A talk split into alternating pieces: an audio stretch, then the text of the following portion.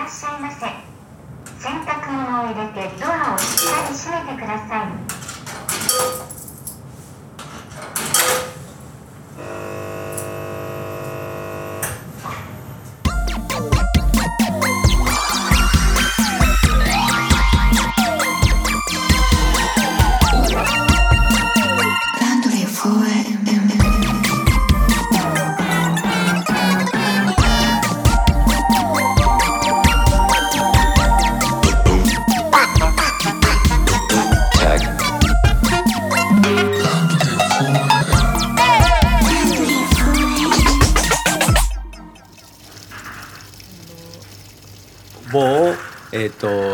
販店のそう某量販店の激安ウイスキーのコメント。ーの、えっとソムリエさんのはい。コメントが、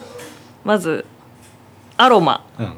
むせ返るアルコール。カンカン照りのアスファルト。ガード下の梅酒サワー。科学実験室。一瞬学生時代が頭をよぎった。でフレーバーが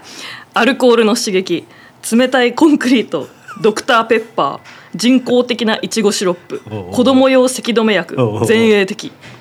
で総合評価が安くてうまい酒は数多くある。それが無理にウイスキーである必要はない。挑戦する勇者を止めはしない。って書いてあって いいなウイスキーソムリエさんがここまで酷評するけど挑戦する勇者は止めないって言ってこのむせ返るアルコールカンカン照りのアスファルト、うん。ガード下の梅酒サワーってもうなんだろう。素敵って思って。なんかさ嫌味じゃないね。なんかちゃんと向き合ってあげてそれを自分の技術を持ってコメントしてるっていうところには曇りなくそうなんやれてですよ。るもんね。そうなんです。だからこのソムリエさんすごい素晴らしいなと思って い。あのウイスキーソムリエさんなんだと思うんですけうどん、いやもうこれで結構バズってて、あのみんな感動しちゃったっていう。いやちょっと今思いがけず今日話したかったことにすげえ今近くって、今日ねあの、はい。そう。なんとなくいつも話してるのに近いんだけど、うん。なんかよく多様性みたいなことのに関わる話をする時うんうんうんうん。のお話ちょっと掘り下げてないの一個あるなと思って、うんうん自分と価値が違うなって思ったものに対してどうアプローチしていくのがいいんだろうみたいなのずっと考えててあーはいはい、なんかあの僕らってさうん。どっちかっていうといわゆる一般的なっていううん生き方うんうん。今のこの現代の生き方よりは少しだけ個性的なさうん生き方してるからさうんうん。なんかちょっとずっと言われてるものとちょっと違うなって 自覚する経験って多いじゃない？多いですね。で。そういう時にどっちかっていうとこうリムーブしてみたりとか程よくほっとかれたりとかみたいなものを心地いいって感じる方ではあるんだけど、ですね。うん。一方僕らが他の人と違うなって思ってる時どういうふうに接してるんだろうってちょっとこの前自分で考えてみたんだけど少なくてもなんか否定したり嫌味を言ったりみたいなアプローチはうんうんうん。僕はしない。うんうんうんしないようにしてるというよりは振り返ってもしてないような気はしてるんですね。うんプニデンってなんか違うなって思った人に対して、うん。過去こういうアプローチしてたとか、うん。で今はこういうアプローチしてるとかっていうのなんか実例みたいな話聞きたいなと思って。あー私はね、結構その違うなって思った時そのものがあのまあ別にその有害じゃないやつ、ん。あ単に違うなっていう時は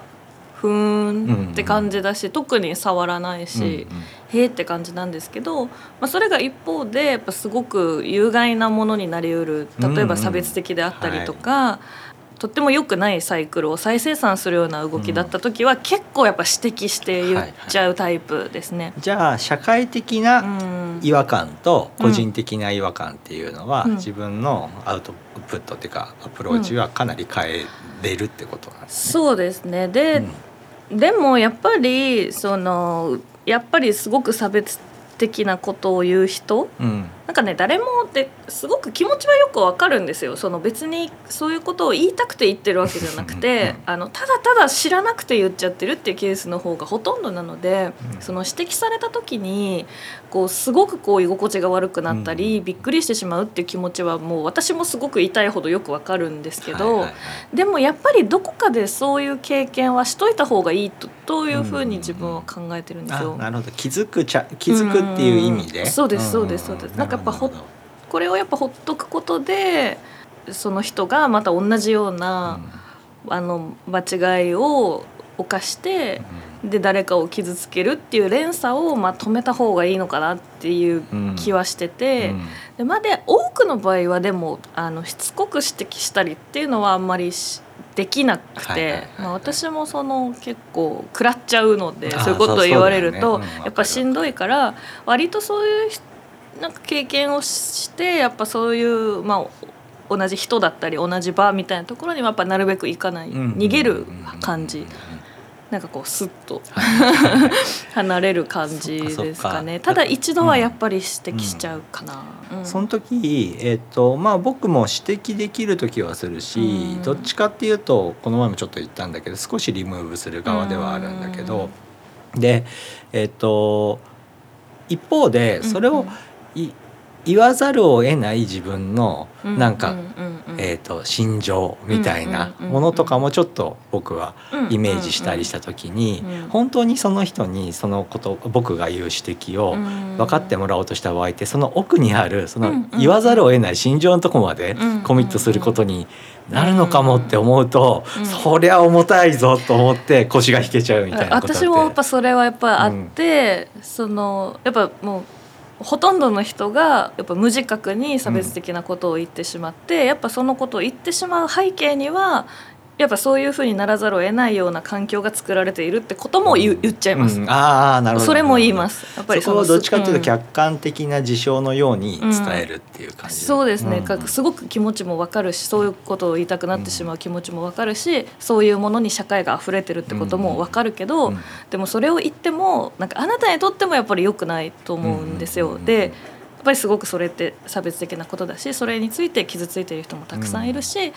そういう社会の中の一員として、なんかそ今そういう発言につながってしまっているんだよねっていうだからうん。うんうん言わない方がいいし、言わないでほしいみたいななんか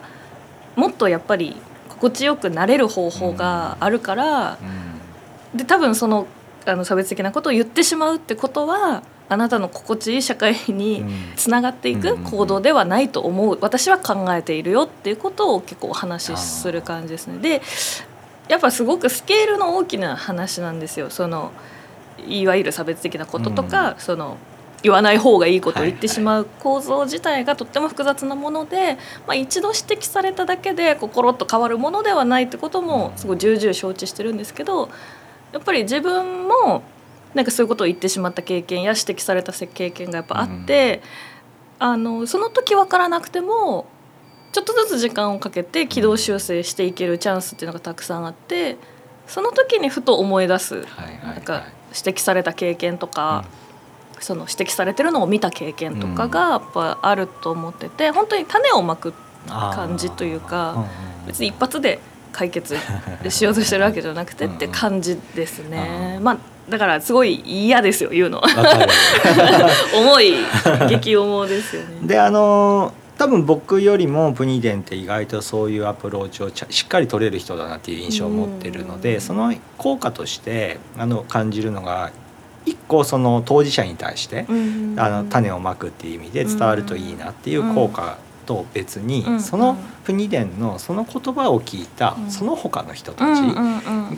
その言葉を賛同したりとうん。か気づいたりとかっていうそっちの方が大きいかなとは思ってきたんですよね。最近。ねあの声を上げることのうんうんうん。良さってうん本当のその問題が解決すること以上にうんそれをに関心を持ったりうんそういうあのふわっと思ってたんだけどしっかり言語化してくれた人の言葉をああそうだと思ってしっかり言葉で染み込むみたいな効果。うんがの方がすげえでかい気がしていて。ありますね、私もやっぱりあるし、うんうん。やっぱ自分がそんなに言語化することがうまいと思ってるわけでもないですし 特にまあ話すのはまだあれなんですけど、うん。そのやっぱか各論文やその検証やうん。検討としてこの文章にこう論として記述することっていうのはどちらかというと私は苦手な方なので、やっぱこういろんなあの本を読んだりとか記事を読んだりとかした時にあのなんてすごくよくまとまってるんだろうと思うあとー。やっぱりそそういうのはあのなんていうんですかね特に私が気になっている問題であったりとかこういう社会を作るにはどうしたらいいのかっていうことに対してきちんとしたリサーチやあのすごくなんていうんですかね論理的にまとまっている文章とか読むとめちゃくちゃ勇気もらえるし ね。書いてくれてマジでありがとうってね 自分が使える言葉になっていくっていうかねうん。人の言葉を聞いてうん。なんか自分の中でうまく言語化できてないし人に伝えるほどなんか固まってないんだけどっていうところはやっぱり人の言葉によってっていう。でそれでさっきのソムリエさんのはいはいはい。ではっと気づいて はいなんてその違和感を伝える時の伝え方ってうん。当然論文のようなうん。それこそロジカルな伝え方もあるし怒って感情でとかうん。それこそ暴力での人もいる中うん。でソムリエさんってうん。おそらく自分の価値観とうん。からはちょっと相反するようなうん。ものを味わった時もうん。そのソムリエさんの技術を持ってああいう言葉で伝えるってうん。多分多分その某量販店の、うん、と作った方っていうのは、うんうんうん。まあその言葉をどう捉えるかは別として、うん。それを聞いた人たちが、あのなんていうのかなウィットだよね。まさにウィットですよね。うん、なんかバカにするとか霊障にするじゃなくって、そのウィットの部分で、なんていうか笑えるというかなんていうのかな、うん。あの、うん大きな罪にならなくて済んでるっていうか。うんうんうん要は美しい、ね。わウイスキーは美味しくなければいけないうんみたいな価値観が一個ある中でうん。美味しくないものがあった時にそれをなんか断罪したり排除するじゃなくってそこをウィットで包み込んで そこも一個の文化の中の一つっていうのに入れてあげてるのがうんうん。ソムリエさんむっちゃ優しいなと思って。うん。優しいですよね、なんか本当はもっとそうなんて言うんですかね、うんその私別に口論することって悪いことじゃないと思っていて、あのほらよく起こりうることの中で一番最低なことをうんうん。想定してそこから逆算的にこの今の位置を測る傾向にあるんですけど ね。一番最悪なのはやっぱ殺し合うことだと思うんですよ。はい。でこれにならないようにうん。どうして殺し合いになってしまうのかっていうのを逆算的に考えるとやっぱりその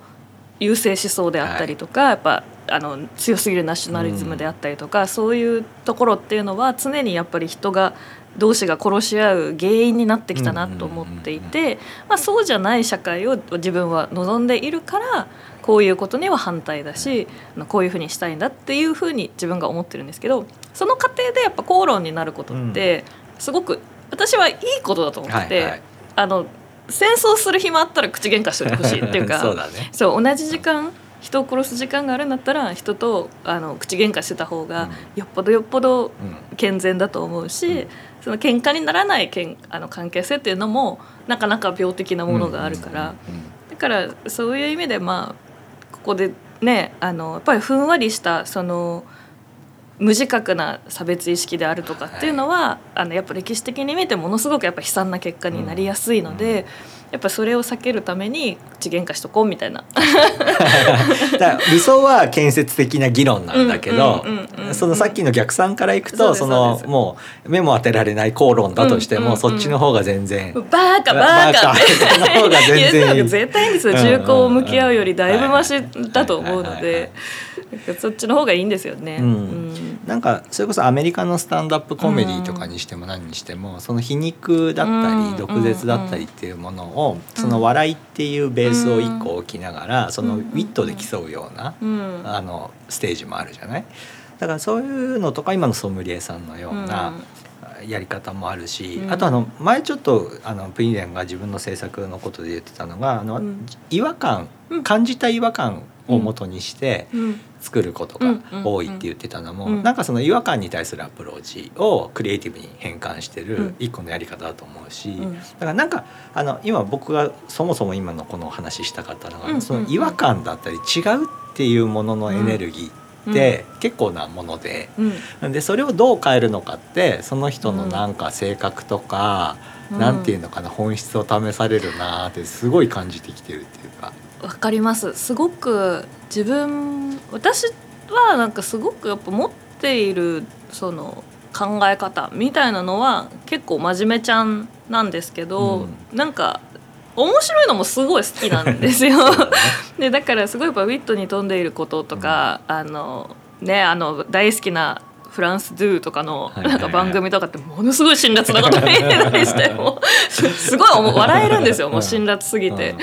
であのこの辛辣さをこうなんなんでしょうねあのウィットって。からかうわけでもなく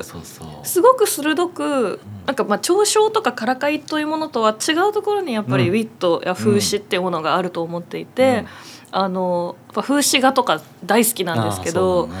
やっぱりあのうーん。あの正体は私もまだうんそうあの、まあ、みんなでネタにしてからかうっていうことと違う魅力があると思っ感じていて、すごく大好きであので違うことって必ずしもやっぱり悪いことではなくて、あのそうだ先日あの、さよ姫坊さん今日ですね。今日さよ姫坊さんのニューアルバムがリリースされて俺まだ聞けてないんだよあれ。私もうちょっとフライングして聞いちゃったんですけど、あのバンドキャンプにちょっと早めに上がってたからわって聞いちゃったんですけどもう素晴らしくて もうとてもじゃないけど自分がこんな音楽を作るところはやっぱり想像ができないわけですよね。はい。で自分とやっぱりものすごく遠い違う感性で音楽を作っているさよ姫坊さんのもうアルバムがもうなんてかっこいいんだろうと思って。あのだからそのやっぱり無害な違いそわのクリエイティビティの違いとかっていうのはやっぱそのままぱコラボレーションした時の化学反応につながるし、ね。すごく祝福された違いだと思うんですよね。だからそういうものはあのアーティストをやっていてやっぱすごく求めるものでもあるんですよ、うん。違いを。うん。でもただそのやっぱ社会的にちょっと自分ね悲しい出来事が起こってしまった時に、全く自分の、うん、価値観とか自分のなんか正義感とかうん。良心っていうものと全くこう理解ができない悪意みたいなものに遭遇してしまった時にはあのどうして人はこんなに違うんだろう分かり合えないんだろうっていうことにやっぱ絶望したりするしやっぱ本当に違うとか違和感を持つとか。まあね、さゆひめごさんの音楽なんて違和感の塊。どうして塊どうしてこんな音をってずっとなる。ん でもやっぱりそれが魅力になったりとかするケースもやっぱあって、うん。その全てのやっぱ物事って本当に多面的だからねと思って。なんかそのさっきの、えー、とフランスの方の、まあえー、と面白さの点もそうなんだけど、その辛辣なことを面白く言うって、うん。もう一番高度じゃない、あのそれこそコメディアンの中でも日本でもはい。毒舌でうん。トップレベルのとこでやれる人って本当限られた人数しかいないから、多分おお一つの笑いの中でも相当高度なものがあると思うんですよね。だからうんうんだから多分こう近いものに反応したり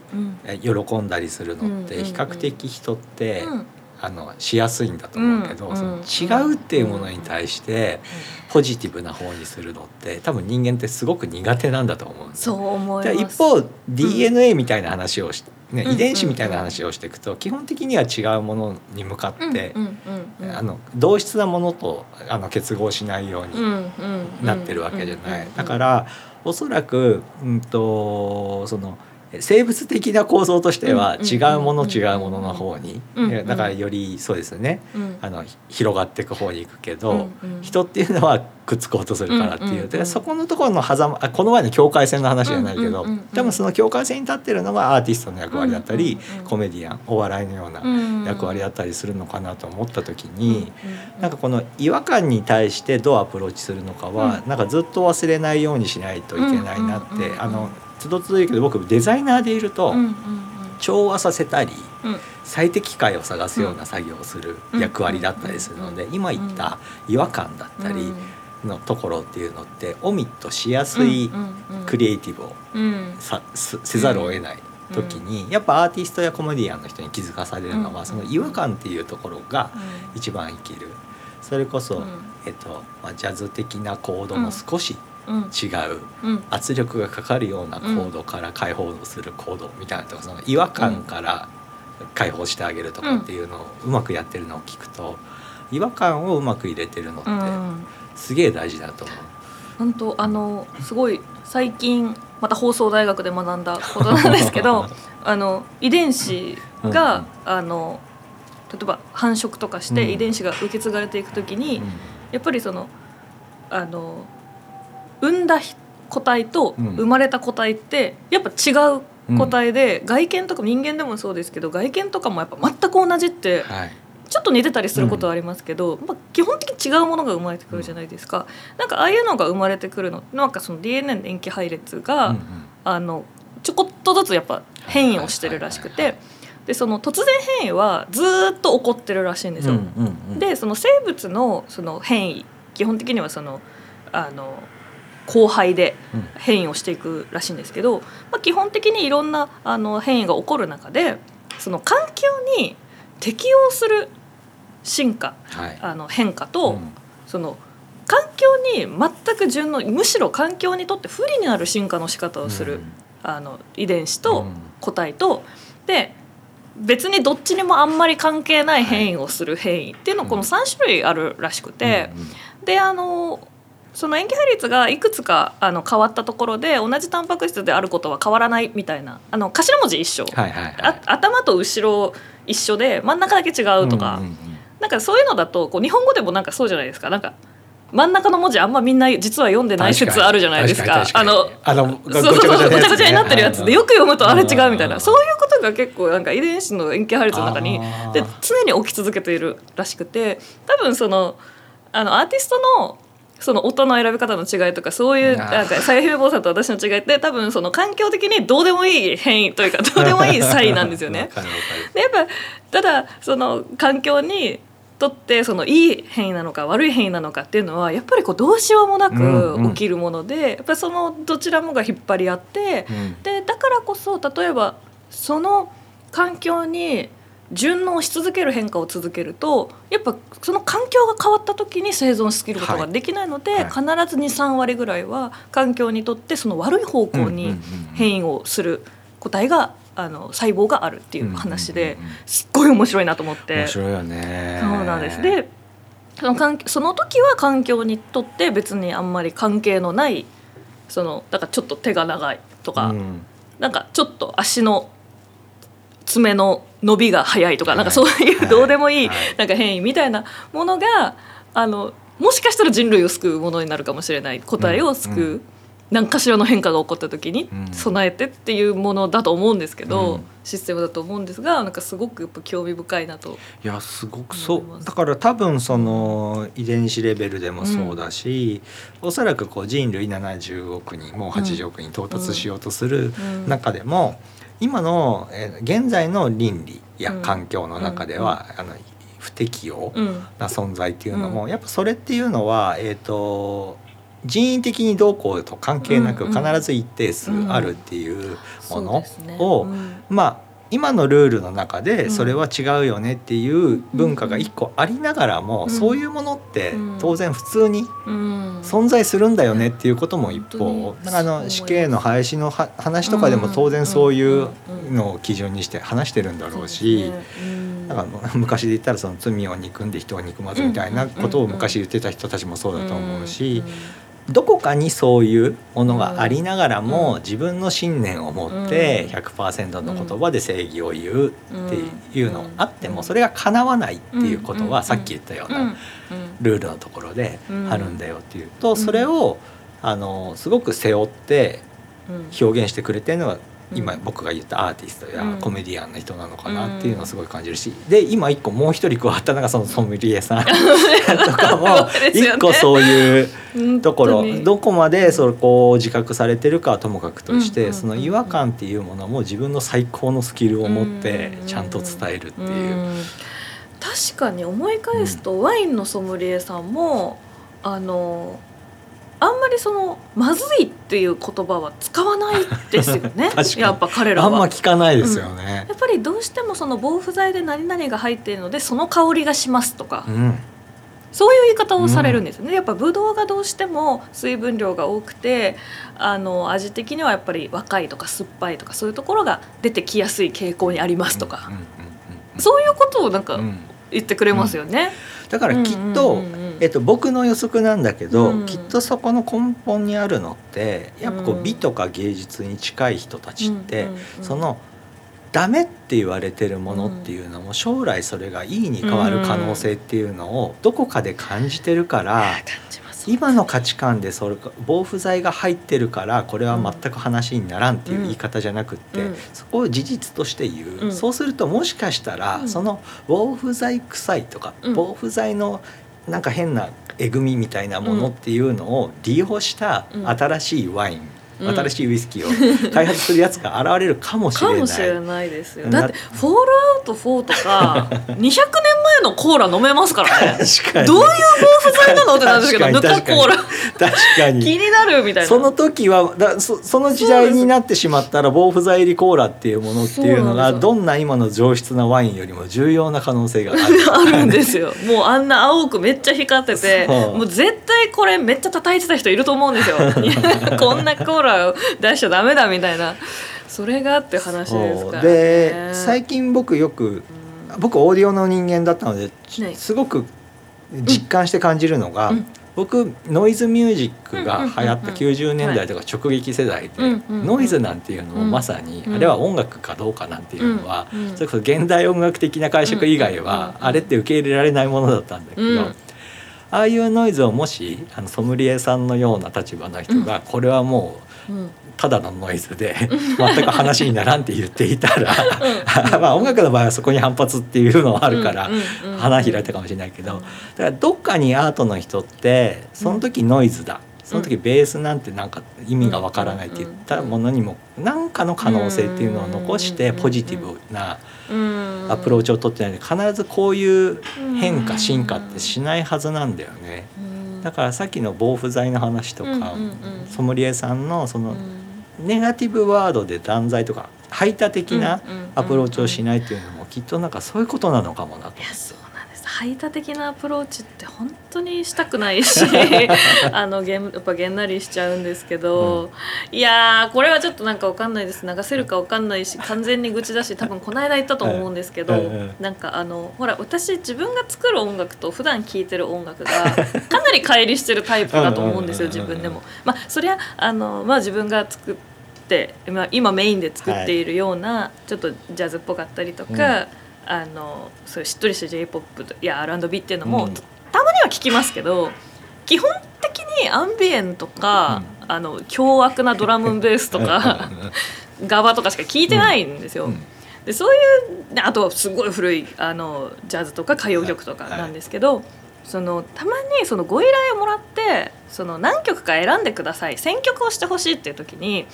あの歌謡曲とアニソンアイドル曲とあのちょっと激しすぎるメタルなどの音楽はちょっと NG ですって言われて。かけられるものないんだけどってなってもうなんかないですみたいなちょっともうアニソンとガバと変ななんか歌謡曲しか聞いてないからもうなんかないですとか言って ちょっとわーってなるんですけどなんかその私がすごく間違ってるなと思うのがあのアーティストに選曲を依頼しておきながらそこにジャンルをもとにして排他的な依頼をすることっていうのは、うん。こうメディアとしてあるまじきことなんじゃないかと思うんですよ。ね。ですごくあのきつい言葉を言えばいやそんなメタル1曲流したから壊れてしまうような番組ならやめちまえって思うんですけど。そうだそうだ。もう流さない前提で好き勝手言ってます。け どいやもう本当にやっぱその排他的排他的である必要って本当にどこにもなくって、うん。何も得することがないんですよね。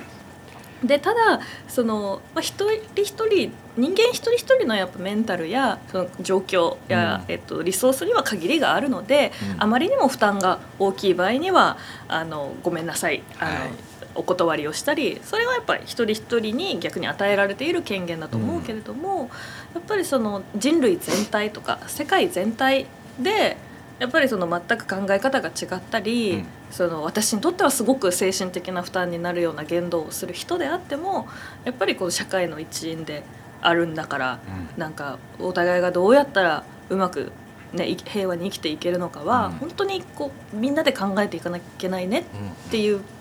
立場をやっぱり取り続けていかなきゃいけないなと思って、うん。本当に心底ムカつく人とかいるんですけどでもその時も あーって思いながらでもやっぱりこういう方でも幸せに生きる権利はあるのだからって自分をし、はい。なんかすごいあの 沈めるというか もう本当にねそう思います。そうだね、なんかそのさっきのあのプニデンにオファーしておきながらも、ジャンルを制限したそのオファーの例を取ってみても、おそらくその人って、うんうん。えっと多分何の悪気もないといそうかですよ。でかつマーケティング的な話をしたらその局において、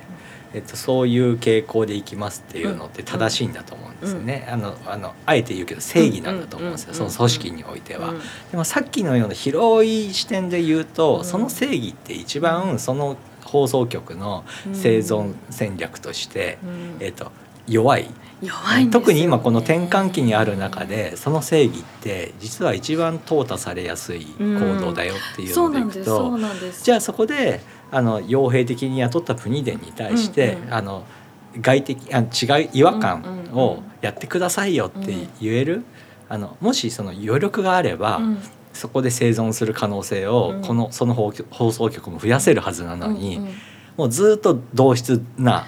マーケティングから来る同質なアプローチだけやるっていうのって逆に危険だよって言いたいよあね。本当にすごくそれは、あと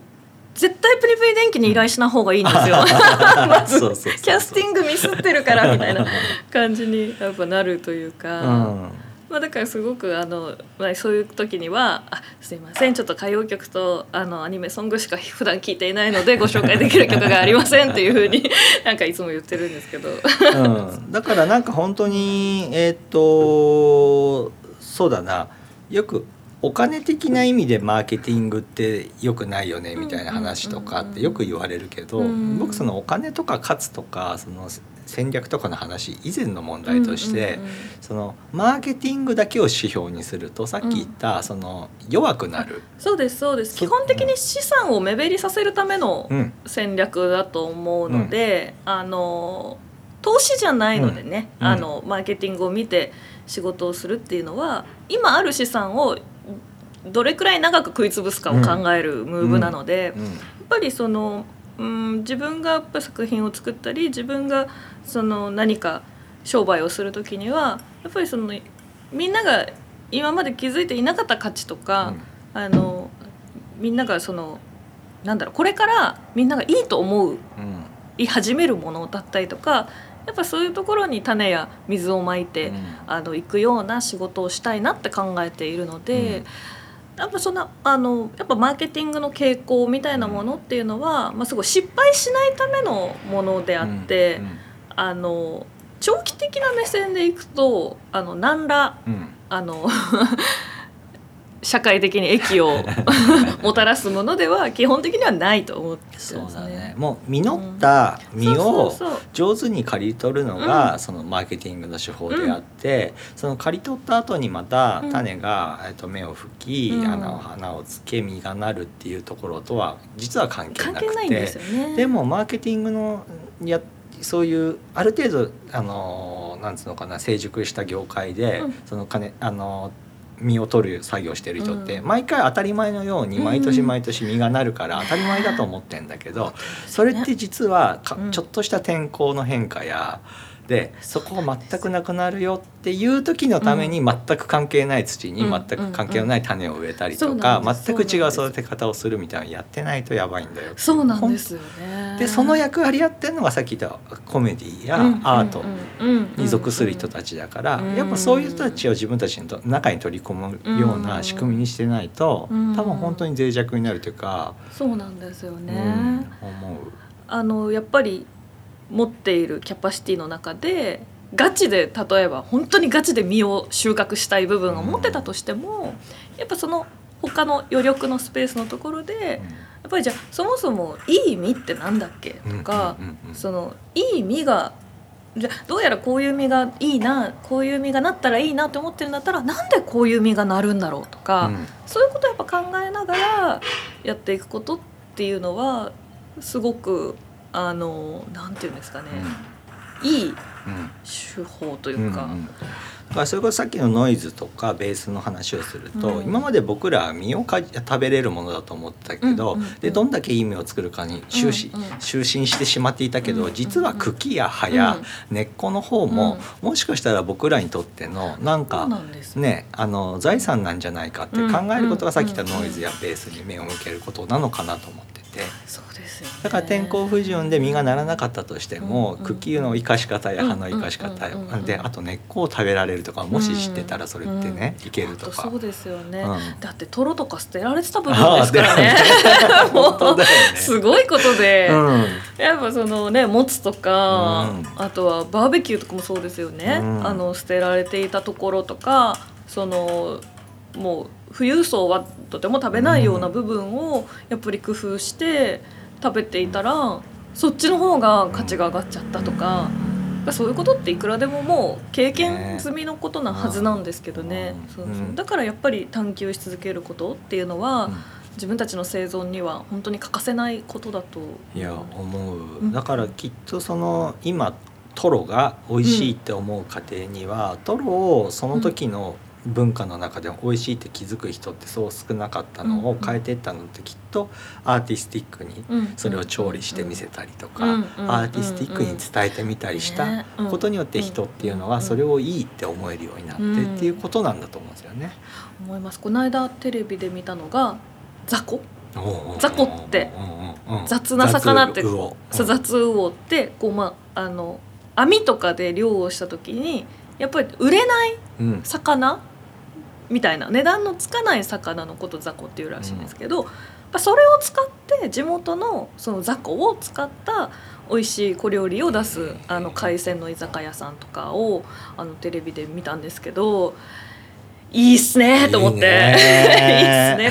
で本当にこれですごく一つ一つお魚にやっぱり詳しくていらっしゃってすごく探求もしてて。なんかこのお魚はこの地域でしか本当に取れなくてあのすごく珍しいお魚なんですよねって言いながらやっぱり一つ一つのそのいわゆるマーケットっていうところでは全く価値のつかないようなところにあのをきちんと把握してじゃあこの子にはこういうお料理が合うなってことを草の根的にやってらっしゃってで結局それがテレビに紹介されて私が見て行ってみたいって思うようなお店にやっぱなる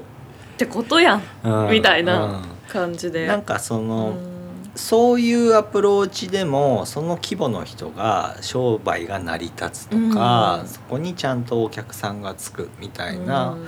ものがおそらくその文化の豊かさだなと思ってて、うんですね。で僕日本すごくいいなって思うのがそういう部分。いわゆるメジャーじゃないものニッチ、うん。ニッチ。なものでもニッチとしてある程度、うんうん。あの成り立つっていうのがなんとかなっていて、うん。まあ。いやでもねただそれね 東京だけな気がしますね。そうだね。それが都市の恩恵ですよね。やっぱそこってある程度人口ボーナスだったりとか、うんいろんな、ね。えー、と都市自体が持つホスピタリティも全部含めた複合的なものだと思うんですけど、ね。あの逆にあの僕ヨーロッパの友達とかでうんいわゆるメメジャーと言われる国以外のヨーロッパの人たちとかって人口で言ったらもう本当に日本うのん。地方都市ぐらいとかも余裕であったりするじゃないそうでか。ですすねデンマークも。うん、あそうだよね。だからそういう中でもなんか国全体がニッチをちゃんとあー確かにね。選べてるとかもあったりするしとか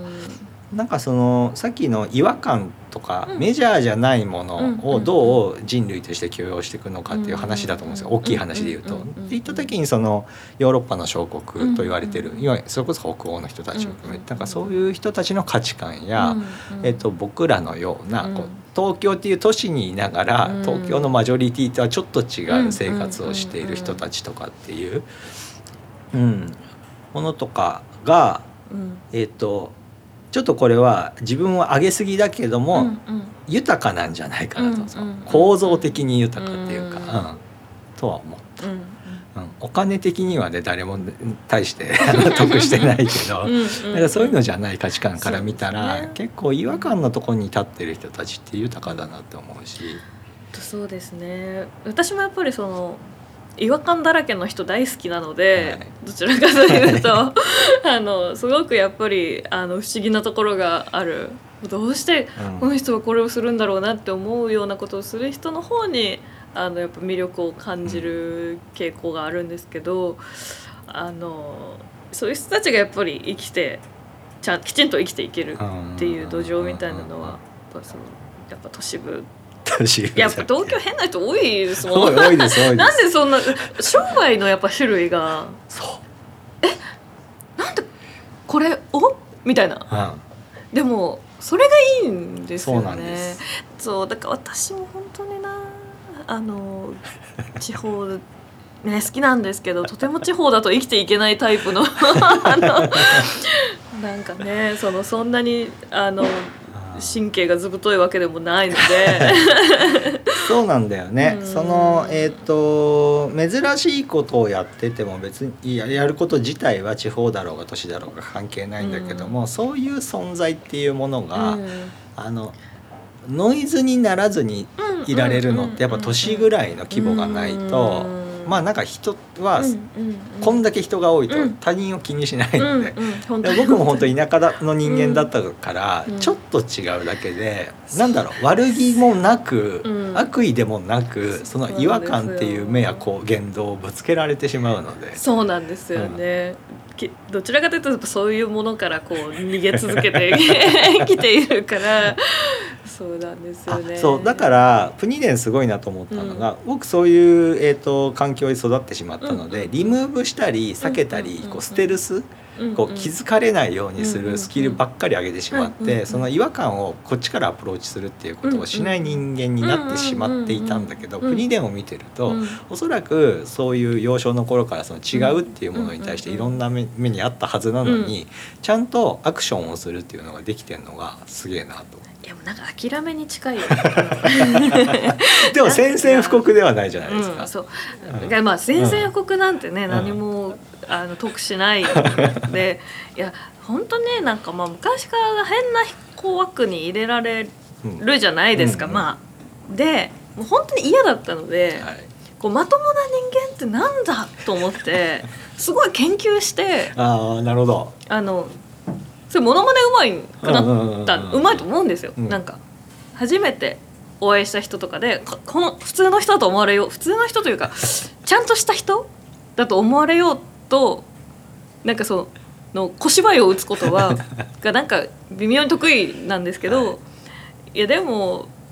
ぶっちゃけその仲良くなったりとかすると絶対バレるんですよ、はい。こいつおかしいぞって、はい。なんかそうだから あどんなにこの芝居を打ってもこうなんかこう変な人枠からは逃れられないんだなってすごい諦めつつただそのすごく丁寧にお話をするとかあのどういうふうに立ち振る舞うとなんとなく人が私のことを信用するかみたいなもう詐欺師みたいなことを言っててはい。本当に嫌なんですけど、い。やいやいや 僕も詐欺師なのでいや。もう悪いことには使いませんけど この技術は本当に誓って。なんか、まあ、それを、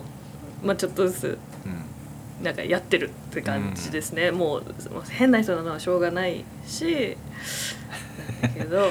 でもね最近ちょっと僕もある程度に人間続けてきてなんか分かったのが、いいですね人間あ続けそうそう。ある程度の年数人間続けてきてなんとなく分かったのが、はいえっと、僕らって生きづらく普通じゃないっていうところでやってて、こういう詐欺師のようなというかこう社会的体裁を保つための技術とか身につけたけど僕らはすごく意識的に身につけたから自分のスキルだと思ってるけど、なんか僕が会ういわゆる普通って自分でも言ってるような人たちも、うん。なんか同じことやってんじゃないって思うようになってる。だか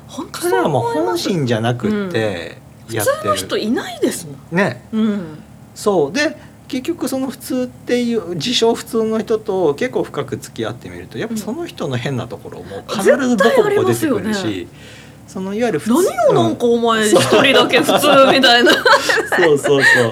う。であのあこれよく僕が言う笑い話なんですけど、企業の人とまあいろいろお仕事して、うんで企業の人とたまに宴会的なことあったりするじゃないですか。で僕ってクラブミュージックとかヒップホップとかいろんなものいろんなそういうのランチキ騒ぎ的なことを経験してるけどそういう会社員の人の宴会みたいなののうん。彼らのブレイク姿を見てうんいやお前らの方がよっぽど狂ってるからなっつうと。そいつらがもう酔っ払っちゃってるから反応しないんだけど。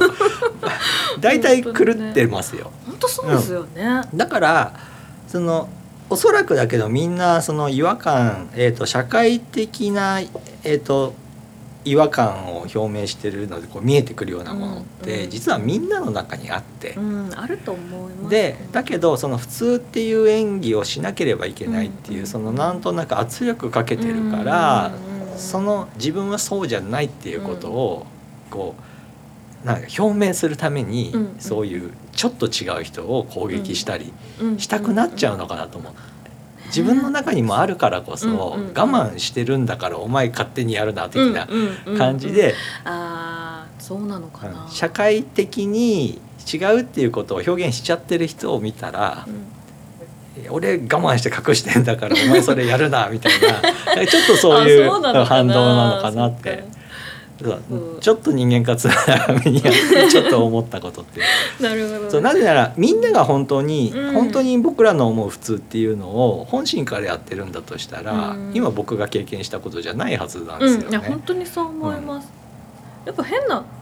人だらけだ、うんうんまあ普通の人っていうものがそもそもやっぱり存在しないという話で、あのねあの誰があなんだっけそのねまあ前もお話ししましたけどその例えばその人気者コンテストでうん。うんその誰が一番いいいですかって聞くとはい。すごい多様な答えが出てくるが1位になったとこ人に投票した人には1万円あげますっていう実験をするとうんその誰もいいと思っていない一番人気の人が出来上がるっていう現象がやっぱり普通にも同じことが言えると思うんですけど普通の人なんて誰一人いないのにみんながそれぞれ考えたこういうものが普通であろうという誰もが見たことも会ったこともない普通の人たちをやっぱ想定してしまうっていう話やと思うんですよねうん。いやだから僕その話そのあのうん有名なそのお話を聞いてピンと速攻感じるのが正義の正体もそれじゃないかなと思ってて。みんなの中に正義って実はないんだけれどもさっき言った何かを成立させようとか何か得することがあるとかうん思った瞬間に決めたものっていうのがうんみんなが思ってる正義なんじゃないかなと思うから。だからやっぱり、えっと、まあそれが普通にあるから世の中回ってるっていうことは無視できないのであるとしても、うん。そうじゃない裏面もあるし、自分の中にもその裏面もあるしってことを誰もがあの自覚しながら生きた方が絶対ハッピーになれるし、うん。さっき言った生存戦略的にも絶対正しい。うん。うん。うん。うんそう思います。で私がちょっと思ったのが自分普通だし 自分全然本当に普通でっていう人って高確率でシャットダウンするのめっちゃうまいんですよ。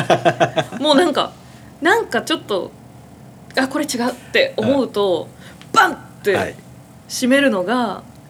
上手い人が多い傾向があると思います。あ、はい。多分普通の正体って多分シャットダウン上手い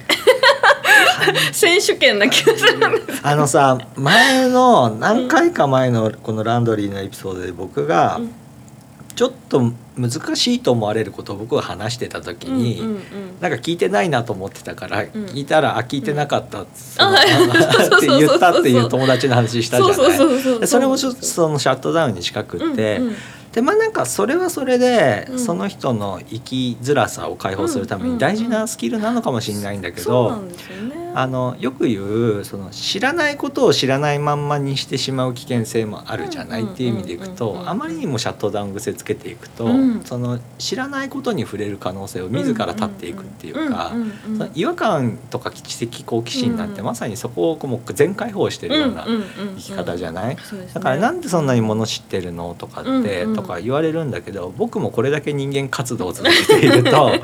その知らないに対して別に、うん。あのシャットアウトしてないから、うん知らないから調べるしっていうのを積み上げてるだけで、うんでスキルも全部そうなんですよ。ででもなんなんかそこにやたらと難しさを感じてる人、うん。要はうん。ものを知るっていうことがすごく難しいことだったり、うん。難しい話っていうのは私と関係のないって言っちゃう人の傾向を見ていると、うん。さっき言ったうん。普通じゃないものに対してシャットアウトするみたいな。やたらとオフる オフ る能力オフり能力が異常に高い人っていう傾向はあ確かにあるな。本当そうなんですよね。だからそのそれだけだと思うし、自分もでもそのシャットアウトするんですよね人間自然と、うん。特に違和それこそその違和感を感じた時っていうのは、やっぱりこう危険なのでその知らないとか、なんかゾワゾワするっていうのは、ね。やっぱり生物としてすごく危険に感じるのでその多分だから確かに。なんて言うんですかねもう犬とかもそうですけど動物とかって そのやっぱ個体差があってその前衛タイプ中衛タイプ後衛タイプってワンちゃんとかも同じ犬種でもうん性格がやっぱあっあてる。あのよく犬のしつけのねあのシーザーさんの番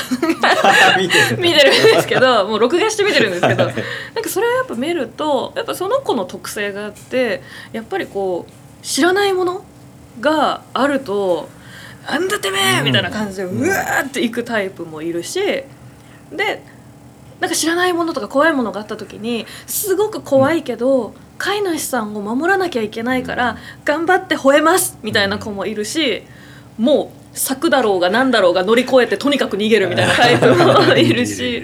やっぱりその人もそうだと思うんですよ。そねのゾクッとした時に多分私とか道倉さんって多分前衛タイプだと思いますよ。索敵タイプというか。そうだね。クンクンクンクンってこの匂いがする元はどこなんだろうって気になっちゃってこう確かめに行ってきますってなっちゃうタイプだと思うんですけどででもその